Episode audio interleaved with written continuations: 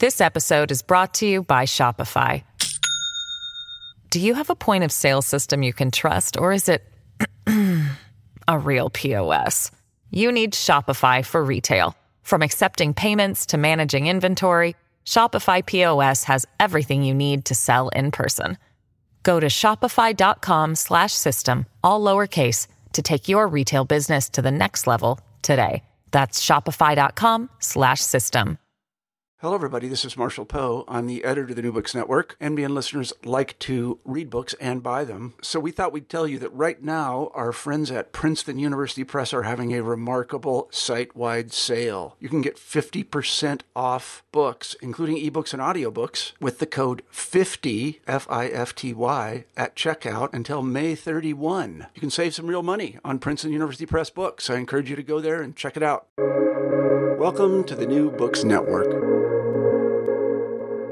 Welcome back to New Books in Political Science, a podcast on the New Books Network. I'm Susan Liebell at St. Joseph's University, and today I'm joined by Bradford Pearson to discuss his new book, The Eagles of Heart Mountain, a true story of football, incarceration, and resistance in World War II America, published by Atria Books, an imprint of Simon & Schuster in 2021.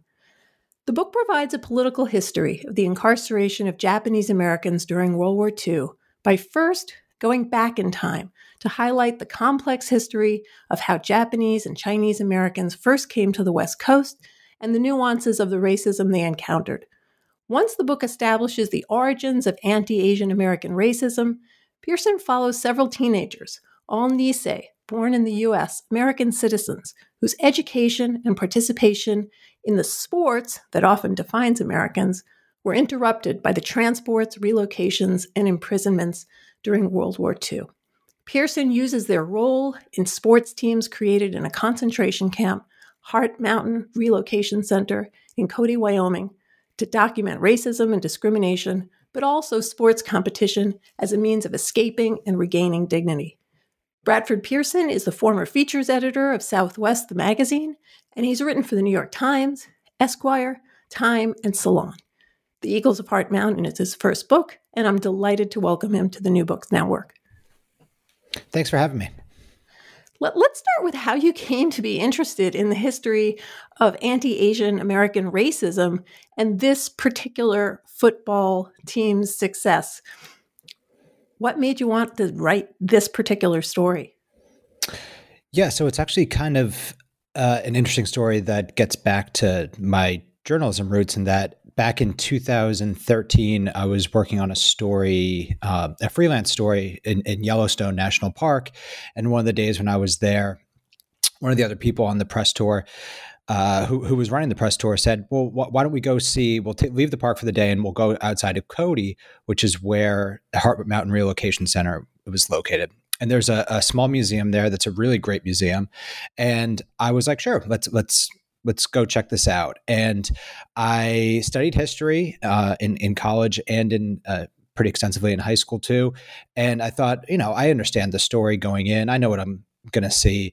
And I left feeling really embarrassed by how little I knew and just thinking, wow, if someone who has my background understands this little about this part of American history, then a person, an average American, knows next to nothing about this. And while I was at the museum, there was one very small mention of the uh, the camp's high school football team, the Eagles, and uh, I have those sentences pretty much memorized, but I won't say them because they give away the end of the book.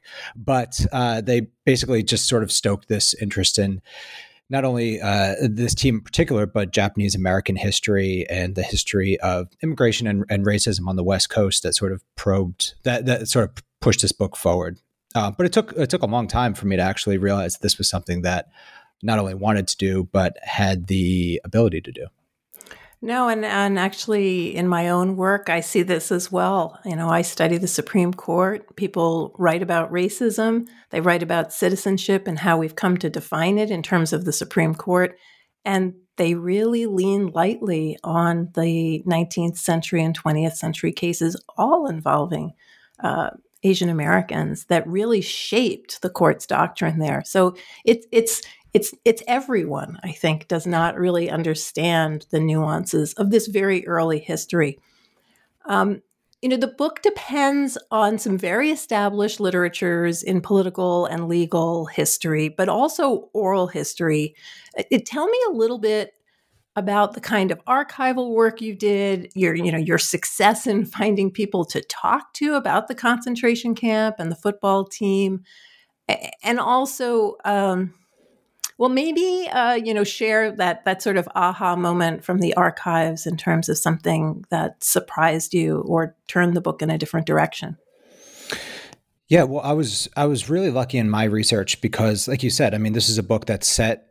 Uh, the the main characters are born in the mid 20s, and most of them have died. So I've relied really heavily on the archives, not only at Heart Mountain, but archives at uh, UCLA, the National Archives, Cal Berkeley, University of Wyoming. And there's an organization based in Seattle called Densho, and it's a nonprofit group that has sort of tasked themselves with uh, educating the, the US public about Japanese American incarceration. And their archives are, are incredible. You know, it's a lot of family archives, but it's also WRA files.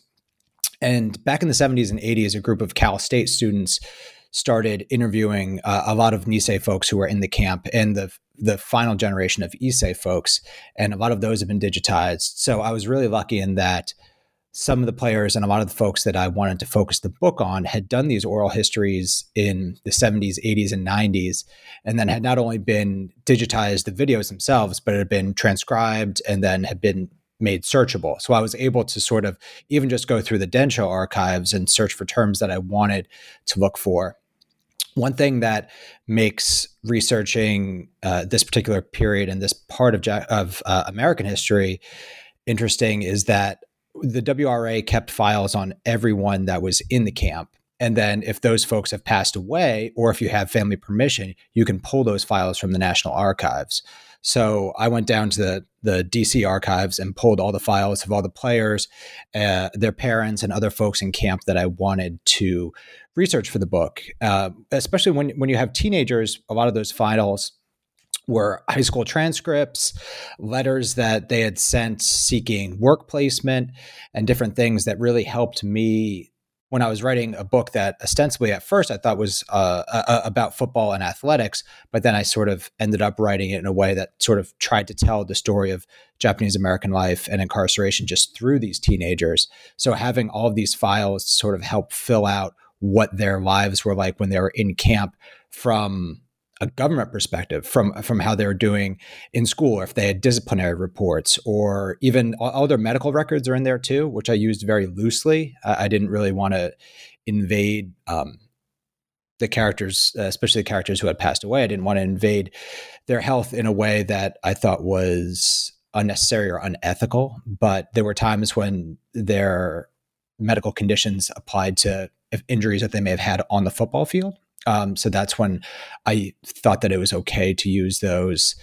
Um, as when it comes down to to interviews, I was able to interview one former player, uh, which was incredibly helpful because it sort of steered my research in a way that I, I, didn't think it would in terms of Japanese American sport and history. But then I was also able to speak with a lot of folks who were in camp themselves, uh, either as children or as teenagers, including two widows of players who had they had met their husbands in camp. So it was interesting because there were folks that had been there, had known uh, their husband since they were 16 when they first met in camp, which gave a, a really great perspective. And I interviewed a lot of siblings and, and children of uh, the players as well.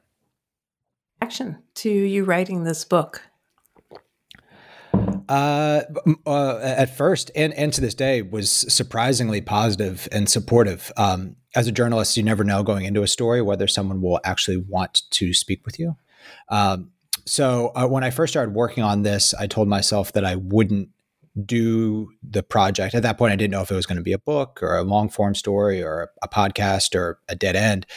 Um, but I told myself I wasn't going to do whatever it was if I didn't have the permission of the families that I wanted to talk to, not only from an ethical standpoint, but also from a material standpoint. I just wouldn't have had enough information or I wouldn't have had a good story to actually tell if I just had box scores and old newspaper stories. It wouldn't have filled out the characters enough. Um, so basically what i did was when i first figured out that i wanted to write about this team i figured out who the best players were and then i sort of created this spreadsheet of and ranked characters. It sounds a little crass but I, I, I came up with people who i thought would be the main characters of the story. And then i started finding their families if they had passed away or i started finding them. And the the first player the best player is a player by the name of babe Nomura. And I found his daughter uh, I found her email address to this really old LinkedIn profile that I think she had abandoned. And I reached out to her, and I only found out recently that she had done, after I reached out to her and said, Hey, this is who I am, that she had done a great amount of research on me after I originally emailed her to make sure that I was a legit person. But then I spoke with Jan, and everything sort of snowballed from there. She was interested in telling her dad's story for the first time. And then she also called some of the other characters, um, families of, of the folks who were who had passed away and vouched for me, which was really huge. And I did something, you know, sort of fast forwarding from that moment. But after I wrote the first draft of the book, I did something that I've never done before, which is actually sent the draft to the subjects and their families to sort of say, hey, you know, this isn't my story. This I'm not Japanese American. I've never been to camp and I haven't experienced what your family has experienced. So I want you to read this if you'd like to and if there's anything that I missed either factually or tonally or culturally or even from a translation standpoint because there are a lot of times I had to translate Japanese expressions and things that I you know I, I don't speak Japanese. So um, so that was and everything came back positive. There were some small changes but and the families have been overwhelmingly supportive since the books come out too. So the book is trying to place babe and the horse and others in a much longer history. And let's start with how Japanese Americans come to live on the West Coast and the situation that they find themselves when Pearl Harbor is bombed. Um, so, if you would just sort of take us back to little bit. You know, you can't cover everything in a podcast. Uh, starting in the 17th century, because uh, you try to make the case for Japanese Americans as, in a sense, part of the founding people of the United States and seeing themselves in that way. So, if you could just give us, you know, we've got listeners from all over the world, uh, a little bit of an idea. And as you say, most Americans don't know this history either. When is it that Japanese Americans arrive? What do they do? And how, how do we find them by the time Pearl Harbor is bombed? Right. So, uh, you know, like you said, like most people think of uh, Asian American immigration as, as a fairly new phenomenon here in the United States, and it's just not true. I, I mean, there were first there were folks from Japan that came to North America, came to to Mexico in the 1600s. Not many stayed, but the, that happened. So, you know, when we think of this as a 20th century phenomenon, we think of uh, a changing American populace. Now, it's the seeds of this have been planted for, you know, almost half a millennia. Looking back on it, but then there's there were small trickles in the uh, in in the early part of the 19th century, but then really after the uh, Meiji Restoration in Japan, that's what led a lot to uh, Japanese immigration to the United States. So some of that was to Hawaii at first to help in the sugarcane fields, and then slowly it started trickling to the West Coast, and that really exploded when um, after the uh, in in the late 1890s when Hawaii officially became part of the United States. So when that happened, there were certain immigration laws and changes that allowed folks that were in Hawaii to also come straight to, to California. So people who had worked in the fields in, in Hawaii now were in California and Washington and Oregon. And Japanese immigrants there, you know, used the skills that they ancestral skills that they had from Japan. And a lot of that was in farming and ranching. So you know, at first they started as as as laborers and then became tenant farmers, and slowly uh, o- over the course of the early 20th century, that led to to farm ownership, which at the same time led to uh, white supremacy and and folks wanting to get rid of the Issei generation, which is the first generation of Japanese immigrants. This episode is brought to you by Shopify. Do you have a point of sale system you can trust, or is it a real POS. You need Shopify for retail. From accepting payments to managing inventory, Shopify POS has everything you need to sell in person. Go to shopify.com slash system, all lowercase to take your retail business to the next level today. That's shopify.com slash system. Brad, as I read the book, um, the courts appear to be almost a character in the book. The legislatures are passing laws the executive is passing is, is is is issuing orders that all have these impacts and everything is going to the courts at different levels. I'm wondering when you pull the lens back on all of this activity whether you see any difference between the way local courts state courts or federal courts deal with these issues of treating japanese americans differently from any other citizens yeah, I think that, you know, even when you look back over the years, even before Pearl Harbor, even before the executive order that eventually led to incarceration, you see all these laws that sort of pop up across California, whether it's alien land laws um, or different laws when it comes to rights that, that Japanese, uh, the Issei generation or their Japanese American children have that, like you said, are, are just blatantly illegal um, on a constitutionality uh, standpoint, and and some of them eventually get further up to to the federal courts, but so many of these never go challenged and folks are just sort of emboldened to continue applying these laws. Even when uh, the camp opens in wyoming you have residents of cody and powell and their town councils that are passing laws to exclude folks from from voting in wyoming or from staying in wyoming afterwards.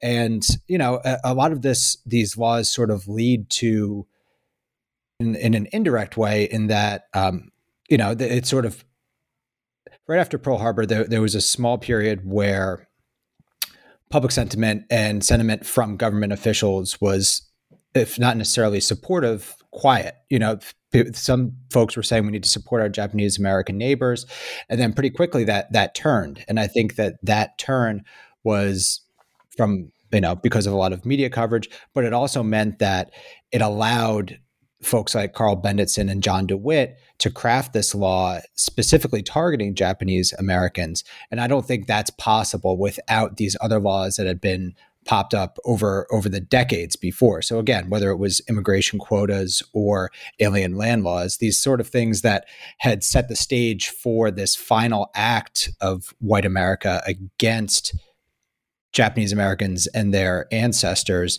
that basically just legalized what they'd wanted to do to Japanese and Japanese Americans since they they first arrived here in the uh, in the United States.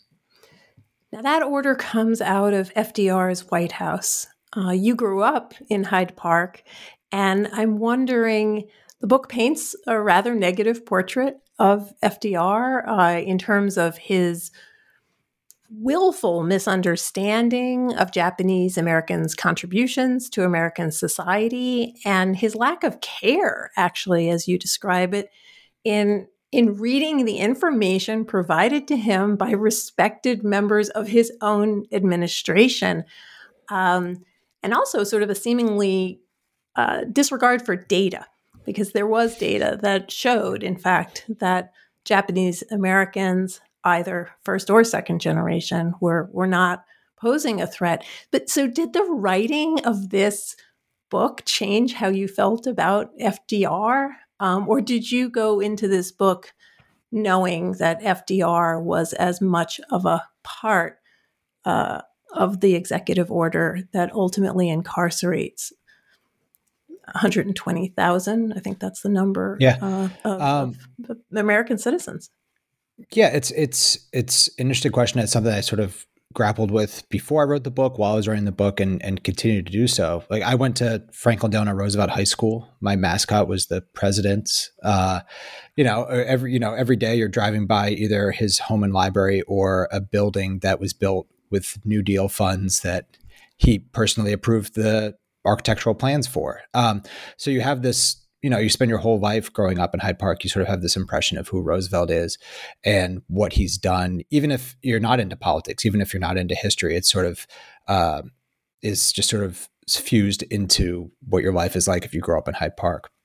So I knew going into this that this project would definitely give me a different perspective on Roosevelt, but I don't think I understood. I definitely didn't understand fully what his thoughts were in terms of Japanese, the Japanese quote, you know, the, the quote race of of Japanese in in America and abroad, and I like you said there was this willful ignorance on his part, this sort of neglect of duty that I think really, you know, it, it he he put he pushed this decision off on other people. And then when they presented him with a plan he just said okay just you know make it as easy as possible. And people interpreted that differently. They they, they interpreted it as saying okay well let's just let's just get rid of everybody. And some folks um, you know used roosevelt's decision to uh, allow for it to just um for their own racist means. And i think that roosevelt gave them the the green light to like i said do something that hundreds and, and thousands of white supremacists that wanted to happen for for decades on the west coast you have a lot of examples in the book um, and so would you pick one and and flesh out. We have a lot of people listening who are presidential historians who are interested in the dynamics inside administrations and how these kinds of decisions get made. Just sort of pick one example of how it is that um, uh, there is this willful ignorance or there is uh, a sort of twisting of the information that they have before them. Sure. Well, um, before I do that, the one thing is that a lot of this information came from Greg Robinson's great book, which is um, by order of the president, which sort of walks people through like how Executive Order 9066 came to be. And a lot of the research that I did for my book on this came from from Greg's research, and he's done tons of great work um, talking about before the war and during the war and after the war in, in Japanese American life. But I think the one thing is that um, you know, Roosevelt's administration had been spying on the Japanese American community since, for decades, you know, since the early 30s. So you have all of this detail that um, is is in reports that Roosevelt had at his disposal. So you have naval intelligence that is actually in, in, folks in the Japanese American community in, in LA know that they know the naval intelligence officer who is there with them all the time. And they welcome into him into their homes and they have dinner with him. And he sits there in community meetings. And he sends this report that goes up to the White House right after Pearl Harbor and it says look at you're going to have no trouble here. You're not going to have a, a, an issue with espionage. You're not going to have any sabotage from this community.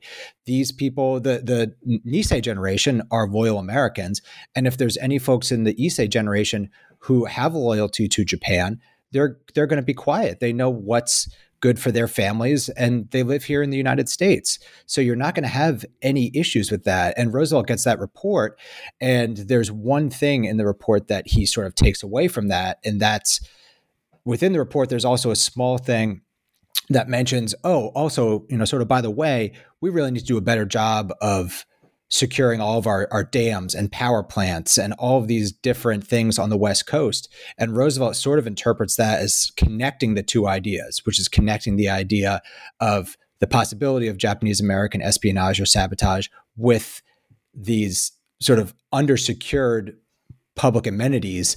And the two ideas get sort of conflated. And I think that Roosevelt sort of says, oh, we need to do this, and then allows the wholesale removal of 120,000 Japanese Americans and their families.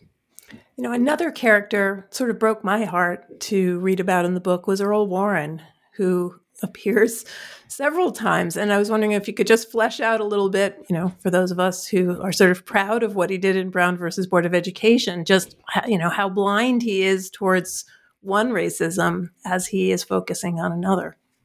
Yeah, Earl Warren is is a character that coming into this research, I really had like like you said, you know, you have you have sort of this rosy image of, of who he is uh, through the fifties and, and sixties, but before that, he as attorney general in California and then later as governor of California, he really not only allows the incarceration of Japanese Americans, but supports it from uh, not only a political standpoint, but from a personal standpoint.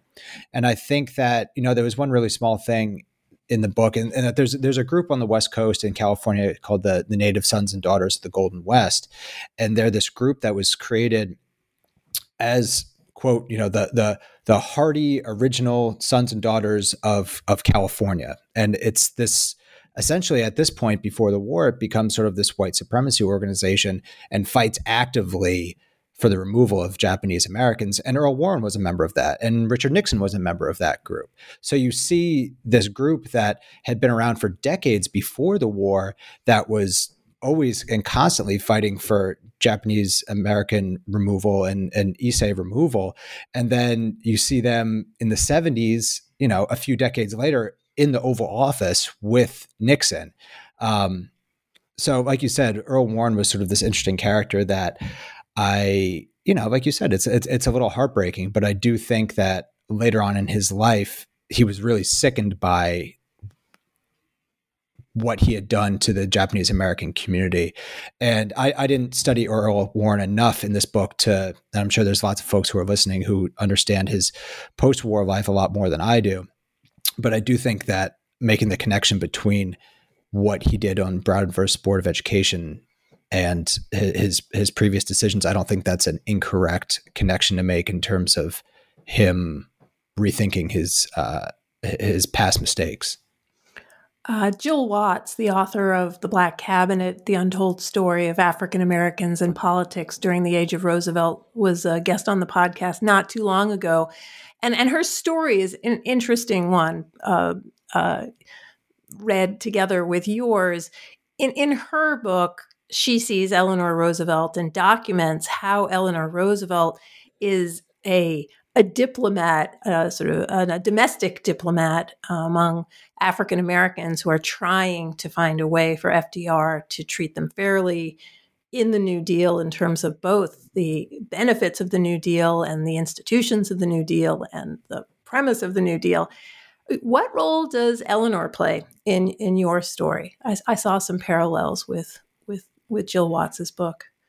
Yeah, that's um, you know Eleanor again as a, as a, a, child of Hyde Park. You sort of have this idea of of who Eleanor Roosevelt is too, and in my opinion, in a lot of ways, she came out looking even better in my memory uh, because of her her treatment and her desire to to help the Japanese American community. So, right after Pearl Harbor, Eleanor and uh, Fiorello LaGuardia, who is the mayor of New York City, but then at that point is sort of in control of a, a, a wartime group that Roosevelt puts him in charge of a, a group that's basically helps with blackouts and air raids. And him and Eleanor head to the West Coast uh, and Eleanor immediately starts reaching out to the Japanese American community. So whether it's in Seattle or San Diego or Los Angeles, she starts meeting with these groups. And this is well before 9066. So this is um, in January, and this it, 9066 is not until mid February.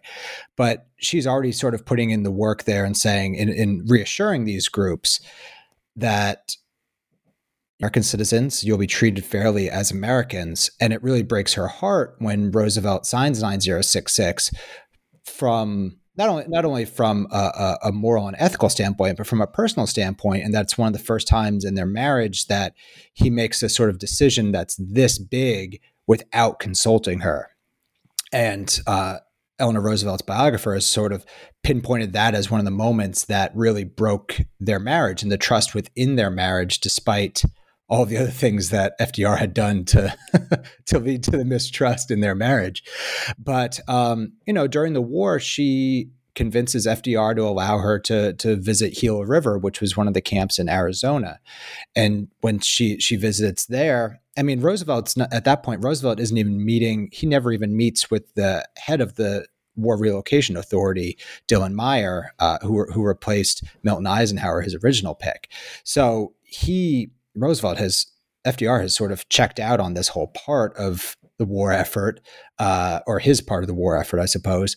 Um, so Eleanor is is really sort of becomes the person who you know people reach out to when when there's problems in the camp and she has very little ability to change things but i think the japanese american community saw a champion in her and that she was uh, that she came to visit and and she made these sort of minor changes right i mean even right after the war when she was or excuse me right after pearl harbor when she was visiting the communities on the west coast they were saying very basic things like we can't pay our bills right now at our at our markets or uh, in our orchards because all of Issei bank accounts have been frozen. So she worked with the Treasury Department to unfreeze those, and uh, worked with the Federal Reserve to to help set aside some folks' um, money and, and, property during the war, even though most folks lost everything. So Eleanor Roosevelt really did work hard with the the Japanese American community uh, in a way that her husband obviously did not. Um, this is a trade book that uh, has a compelling sports story that I don't want to, you know, spoil. But I do want to ask you about the way in which sports, specifically football, but also baseball, uh, feature in the lives of the Nisei, both before they are incarcerated and while they're incarcerated.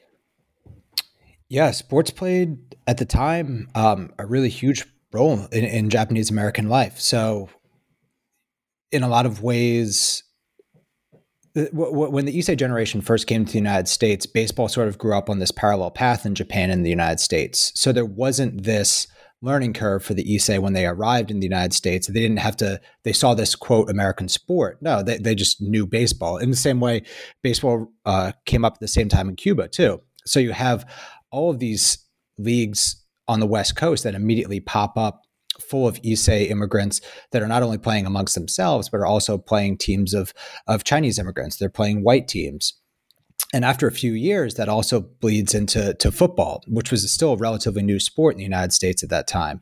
So you have football leagues popping up in, in Vancouver and San Francisco, and that eventually trickles down once the sort of locus of Japanese American life moves to LA after the San Francisco earthquake, all of this starts to happen in LA. And a lot of that is precipitated by a group called the uh, Nisei Athletic Union, which was, you know, in the same way that CYO basketball was to, to Catholics on the East Coast, the Nisei Athletic Union really was this hub of sport for the Japanese American community. So it was baseball, basketball, softball, swimming, track, weightlifting. And the kids grew up in this hyper athletic community. Um, and, and uh, you know their their parents did see it as a, as sort of an entree into American life, where these kids could play baseball, and then they would play baseball with kids down the block that weren't Japanese American. And then once they got to middle school, they'd start playing with all the middle school kids.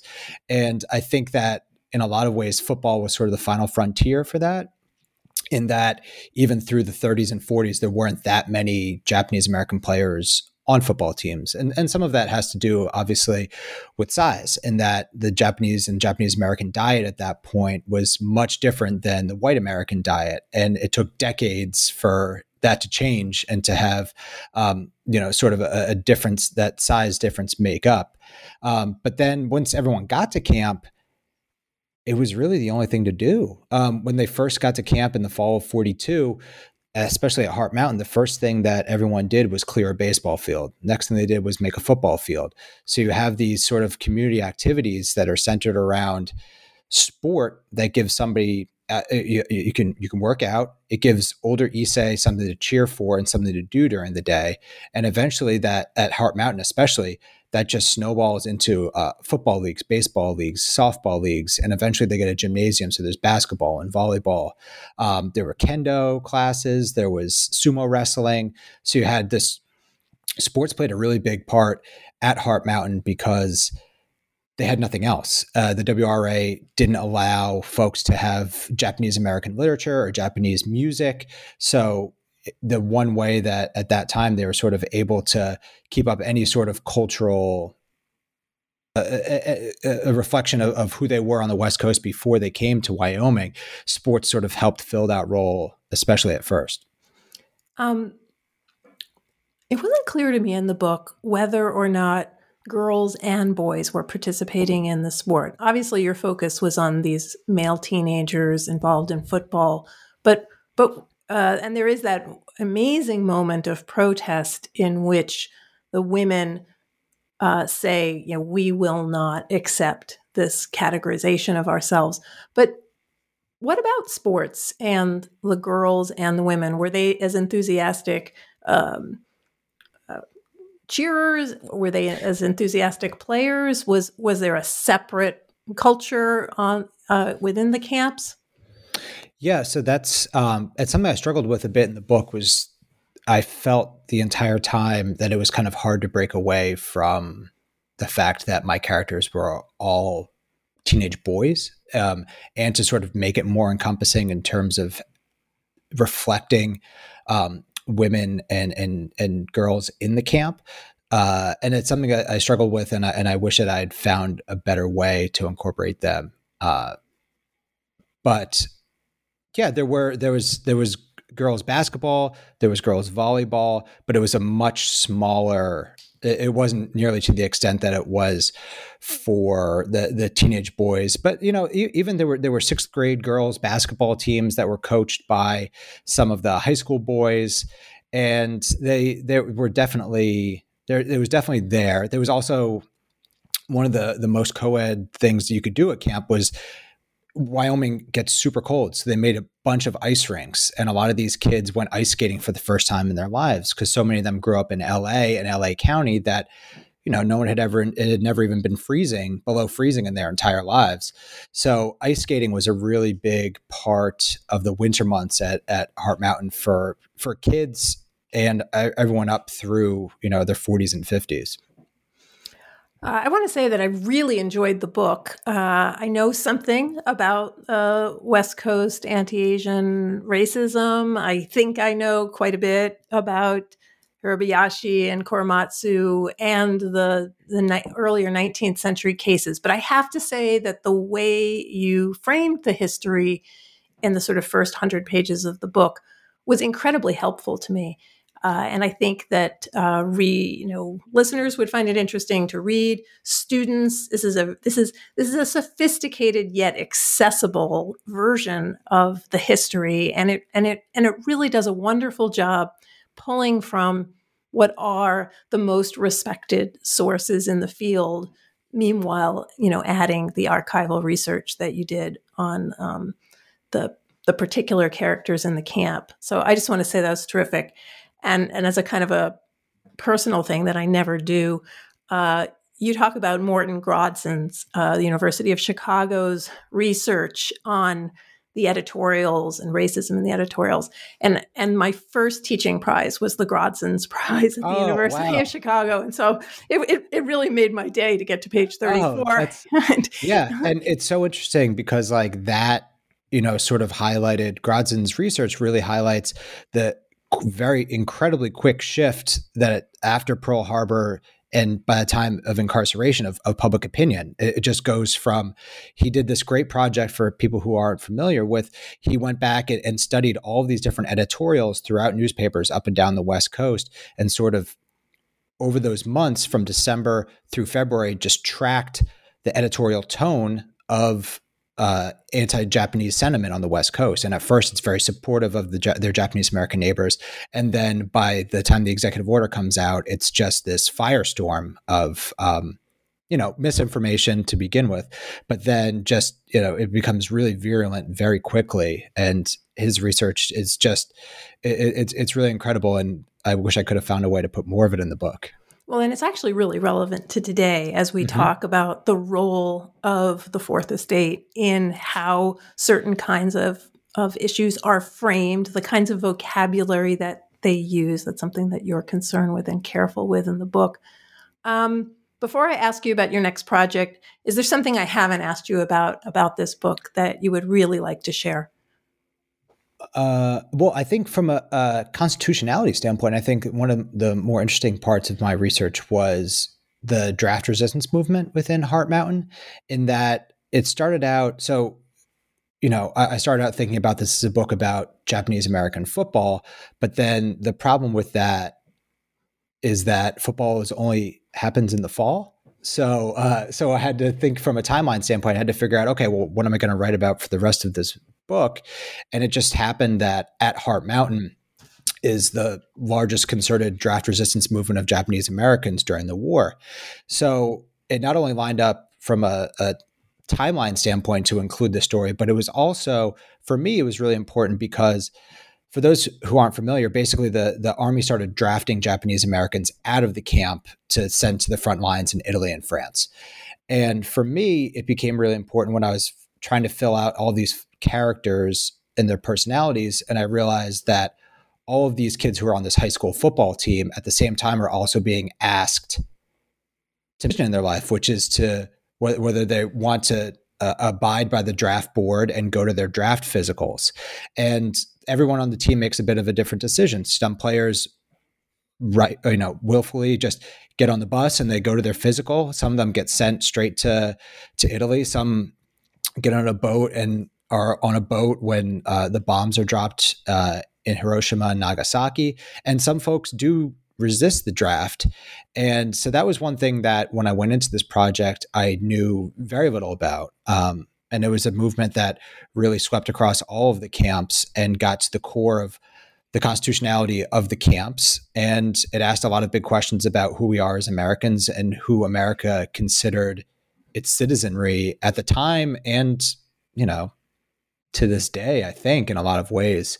Um, that was one thing when I was researching the book and working on it is that, like, over the years, so I, I basically started working in earnest on the book right after Trump was elected. So then, um, over the course of the year. So that was uh, 2016, 17. And then I started working on it full time in 2018. And every time I would say the book that I was writing on, somebody would say, Oh, that's so relevant right now.